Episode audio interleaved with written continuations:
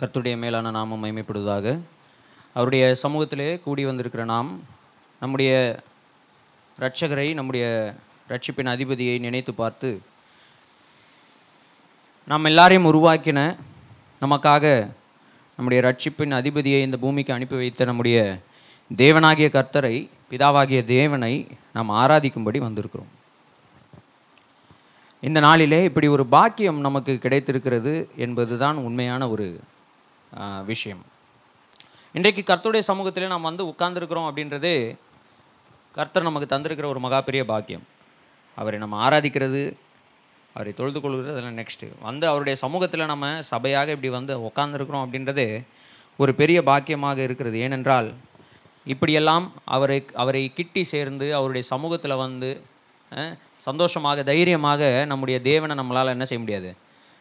நாம் ஆராதிக்கவோ தொழுது கொள்ளவோ உரிமையற்றவர்களாக ஒரு காலத்திலே நாம் வாழ்ந்து கொண்டிருந்தோம். நாமே நினச்ச நினச்சாலும் நம்மளால் வந்து அப்படி செய்ய முடியாத ஒரு சூழ்நிலையில் வாழ்ந்து கொண்டிருந்தோம். நாம் வாசி வாசித்த இந்த சங்கீதத்தில் இந்த சங்கீதக்காரன் சொல்லும்போது சொல்கிறான் பன்னிரெண்டாவது வசனத்தில் வாசிங்க நாற்பதாம் சங்கீதம் பன்னிரெண்டாவது வசனம். எண்ணிக்கைக்கு அடங்காத தீமைகள் என்னை சூழ்ந்து கொண்டது. என் அக்கிரமங்கள் என்னை விடாமல் பிடித்தது. நான் மூச்சு விட முடியாமல் இருந்தது. அதுதான் அர்த்தம். நிமிர்ந்து பார்க்கக்கூடாதுன்றதுனா என்னை அவைகள் நெருக்குகிற நெருக்கம். என்னால் என்ன செய்ய முடியலன்னா என்னுடைய வாழ்க்கைன்னு ஒரு வாழ்க்கை என்ன செய்ய முடியல. வாழ முடியாத அளவிற்கு என் அக்கிரமங்கள் எனக்கு எந்த அளவுக்கு அதிகமாக இருந்ததுன்னு சொல்லி அவர் சொல்கிறாரு அவைகள் என் தலை மயிரிலும் அதிகமாக இருந்தது. அதனால் என்ன என் இருதயம் என்ன செய்தேன் சோர்ந்து போயிற்று.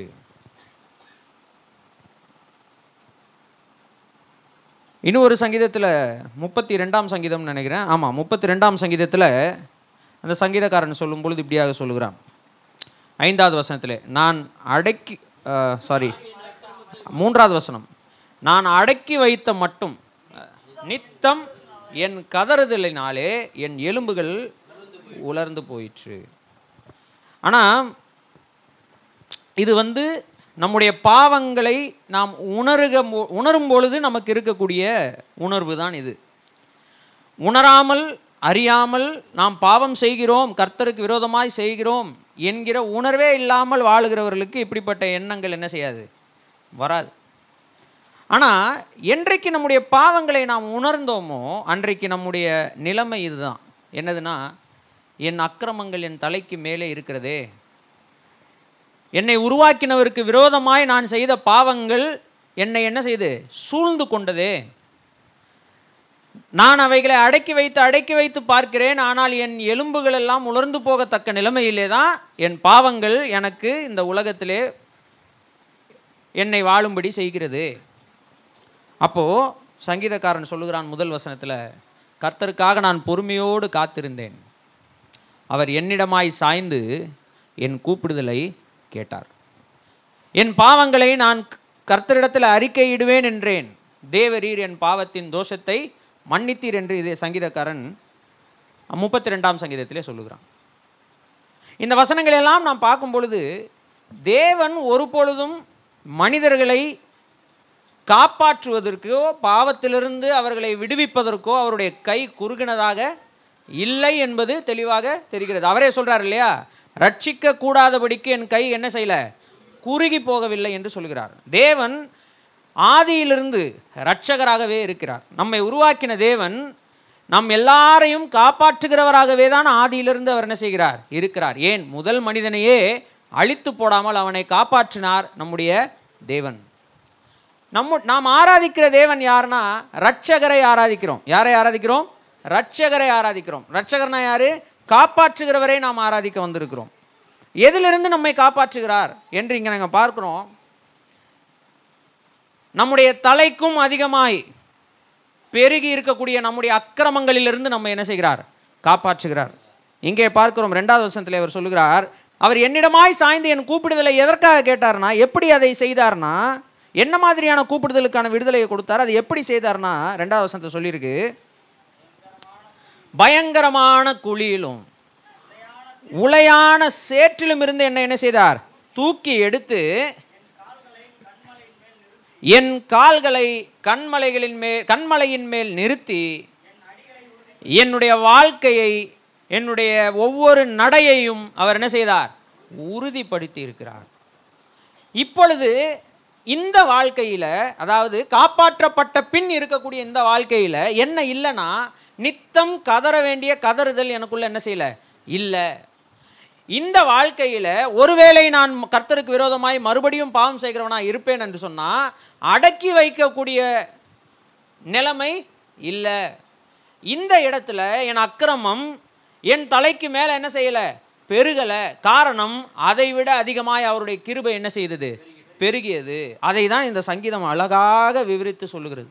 எப்படி அவருடைய கிழுவையை பெருகினதுன்னு ஏழாவது வசனத்தில் போட்டிருக்கிறது ஆறாவது வசனத்தில் ஏழாவது வசனத்தில் போட்டிருக்கிறது. ஆறாவது வசனத்தில் இப்படியாக சொல்லுகிறார் பலிகளையும் காணிக்கையும் நீர் என்ன செய்யலை? விரும்பலை. என் இருத என் என்னுடைய செவிகளை என் காதுகளை நீர் திறந்தீர். சர்வ அங் சர்வ அங்க தகன பலிகளும் பாவ நிவாரண பலியும் நீர் கேட்கவில்லை. அப்போ எதை கேட்டார் தேவன்? அப்படின்றத நம்முடைய ரட்சகர் என்ன செய்தார்? அறிந்து கொண்டவராய்.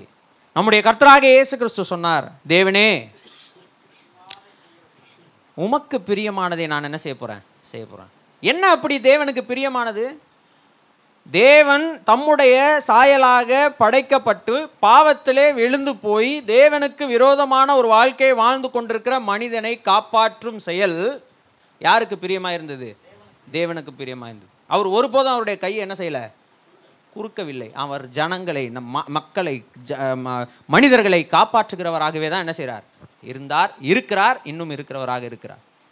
அந்த தேவனை அந்த தேவன் தம்முடைய சொந்த குமாரனை நமக்காக அனுப்பும் பொழுது குமாரனாகிய நம்முடைய கர்த்தராகிய இயேசு கிறிஸ்து சொன்னார் பிதாவே உம்முடைய சித்தம் செய்ய வருகிறேன். இந்த புஸ்தக சுருளில் இந்த நியாயப்பிரமாணத்தில் என்னை குறித்தல்லவா எழுதியிருக்கிறது என்று சொல்லி அவர் நமக்காக இந்த பூமிக்கு இறங்கி வந்தார். எங்கே இறங்கி வந்தார்னா ரெண்டாவது வசனத்தை வாசிக்கிறோம்ல அந்த இடத்துக்கு இறங்கி வந்தார். எங்கே? பயங்கரமான அந்த குழியில் இறங்கினார். உளையான அந்த சேற்றிலே இறங்கினார். காப்பாற்றப்பட முடியாத ஒரு சூழ்நிலையிலே அவர் இறங்கினார். அந்த இடத்திலே அவர் இறங்கினார் என்றால் அங்கிருந்து அவரால் தன்னைத்தான் என்ன செய்ய என்ன செய்ய முடியாது? ரட்சித்து கொள்ளவோ தன்னை காப்பாற்றிக் கொள்ளவோ முடியாத ஒரு இடத்திலே அவர் என்ன செய்தார்? இறங்கினார். அப்படிப்பட்ட ஒரு இடத்துல இறங்கின அவர் அந்த குழியிலிருந்து நம்ம என்ன செய்தார்? தூக்கி எடுத்தார். இப்படியாக பாவ மன்னிப்பை பெற்றுக்கொள்ள வேண்டும் என்று நினைக்கிற ஒவ்வொரு பிள்ளைக்கும் தேவனிடத்திலே பாவத்தை அறிக்கை செய்யக்கூடிய ஒவ்வொரு இடத்திற்கும் இப்படியான ஒரு வேலையை கத்ராக இயேசு கிறிஸ்து செய்தார். ஏன்னா புதிய பாட்டில் இப்படியாக வாசிக்கிறோம். நம் ஒவ்வொருவருக்காகவும் மரணத்தை என்ன செய்தார்? ருசி பார்த்தார். Personal it is very personal எல்லா ஜனங்களுக்காகவும் மறித்தார் உண்மைதான். ஆனால் நம் ஒவ்வொருவருக்காகவும் அவர் மறித்தார் என்பதை நம்ம என்ன செய்யணும்? மறக்கவே கூடாது. ஒவ்வொரு மனிதனுக்காகவும் அவர் மறித்தார் தன் ஒவ்வொரு தனி மனிதனுக்காகவும் அவர் மறித்தார் அவர் அவருடைய மரணம் அவர் அந்த குழியில் இறங்கினது என்பது பெர்சனல் என்னை அந்த குழியிலிருந்து தூக்குவதற்காக எனக்காக இறங்கினார் என்பதை தான் நான் விசுவாசிக்கிறேன். ஏன்னா வேதம் அப்படி தான் சொல்லுகிறது. ஒவ்வொரு மனிதனுக்காக அவர் என்ன செய்தார்?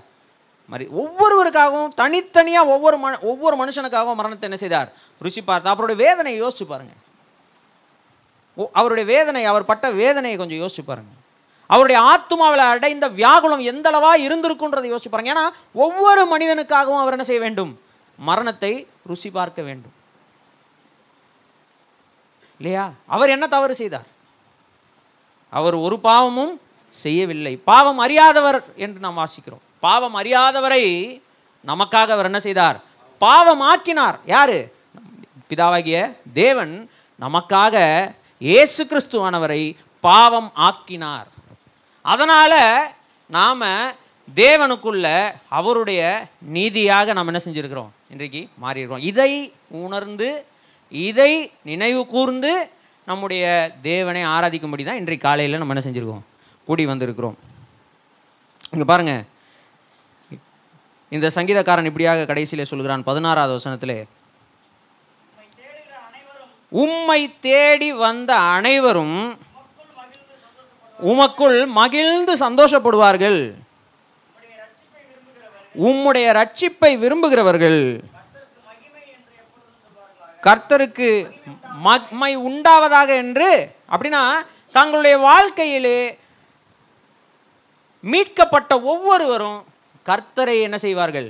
மகிமைப்படுத்துவார்கள் என்று சங்கீதக்காரன் தீர்க்கதர்சனமாக என்ன செய்திருக்கிறான்? சொல்லியிருக்கிறான். இன்றைக்கு அத அதற்காக தான் இங்கே வந்திருக்கிறோம். அதற்காக தான் இங்கே வந்திருக்கிறோம். ஒன்பதாவது வசனத்தில் வாசிங்க ஒன்பதாவது வசனம் வாசிங்க. ஆ. ம். ம். என்று நம்முடைய ரட்சகர் சொல்லுகிறார். நம்முடைய ரட்சகர் சொல்ல மகா சபையிலே நீதியை என்ன செய்தேன்? பிரசங்கித்தேன். என் உதடுகளை மூடேன் என்று சொல்லுகிறார். புதிய ஏற்பாட்டில் வாசிக்கிறோம். சபையின் நடுவிலே உம்மை நான் துதித்து என்ன செய்வேன்? பாடுவேன். இன்னைக்கு இந்த பாட்டு பாடும்போது நம்முடைய பிள்ளைகள் பெரியவர்கள் எல்லாரும் நம்முடைய முகம் எப்படி இருக்குது? நம்ம எப்படி பாடுறோம்? கர்த்தராகி இயேசு கிறிஸ்து நம்மோடு கத் நம்மோடு சேர்ந்து என்ன செய்கிறார்? துதித்து பாடுகிறவராக இருக்கிறார். அதை உணர்ந்தோம்னா எவ்வளோ சந்தோஷமாக நம்ம பாடுவோம். அவரை ஆராதிக்கிறது வந்திருக்கிறோம்னா முதல் பாட்டிலிருந்தே ஆராதிக்க வந்திருக்கிறோம். வெறும் அப்பம் பாத்திரம் கைக்கு வரும்போது மட்டும் இல்லை. அப்பத்துலேருந்தே ஃபஸ்ட்டு பாட்டிலேருந்து ஓப்பனிங் ப்ரேயர்லேருந்தே நம்ம அவரை ஆராதிக்க தான் என்ன செஞ்சுருக்கிறோம்? வந்திருக்கிறோம். நமக்கு முன்பாக நம்முடைய ரட்சகர் வந்து சபையின் நடுவிலே கர்த்தரை துதித்து பாடும்படியாக காத்திருக்கிறார். அப்போ எப்படி ஒரு எவ்வளோ மகிமையுள்ள ஒரு ஆராதனையை நாம் செய்யும்படி இன்றைக்கு என்ன செஞ்சுருக்கோம்? வந்திருக்கிறோம். என் உயிர் போய்விடுமோ?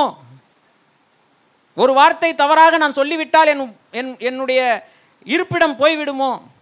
என் உயிர் போய்விடுமோ என்கிற பயத்திலோ அச்சத்திலோ இந்த இடத்துல நாம் என்ன செய்யல? உட்காரவில்லை. மாறாக நம்ம எப்படி உட்காந்துருக்குறோம் என் ரட்சகர் என்னை என்ன செய்திருக்கிறார்? காப்பாற்றி இருக்கிறார். அவரை நான் மகிமைப்படுத்துவேன். அவரை நான் போற்றுவேன். அவரை நான் துதிப்பேன். அவரை ஆராதிப்பேன். அவருடைய நாமத்தை உயர்த்துவேன்.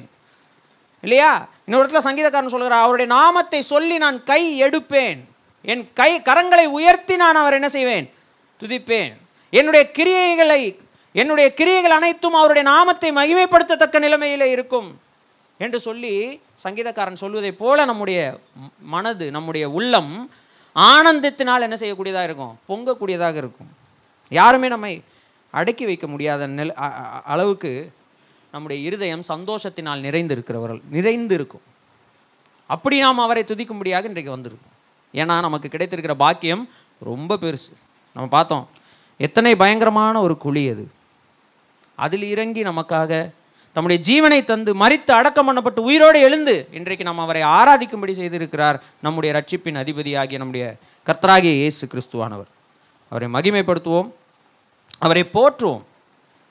அவரை துதிப்பதிலே குறை இருக்க வேண்டாம். வெள்ளம் போல் உங்கள் இதயத்திலிருந்து வார்த்தைகள் புறப்பட்டு வரட்டும். கர்த்தரை மகிமைப்படுத்துவதிலே தயக்கம் இருக்க வேண்டாம். கர்த்தரை போற்றுவோம். புகழுவோம். கர்த்தருடைய நாமத்தை மகிமைப்படுத்துவோம். நாம் ரட்சிக்கப்பட்டிருக்கிறோம். அதனால் கர்த்தரை துதிப்போம். காப்பாற்றப்பட்டிருக்கோம் அதனால் கர்த்தரை துதிப்போம். நமக்கு அவர் கொடுத்துருக்கிற வாழ்க்கை அதற்காக கர்த்தரை துதிப்போம். இனி அவர் நம்மோடு கூட நமக்கு தரப்போகிற வாழ்க்கை அதை நினைத்து கர்த்தரை துதிப்போம். எப்படிப்பட்ட ஆனந்தத்தையும் சந்தோஷத்தையும் தேவன் நமக்கு தந்திருக்கிறார் என்பதை எண்ணி பார்த்து கர்த்தரை துதிப்போம் மகிமைப்படுத்துவோம் ஆராதிப்போம். கர்த்தருடைய நாமம் மகிமைப்படுவதாக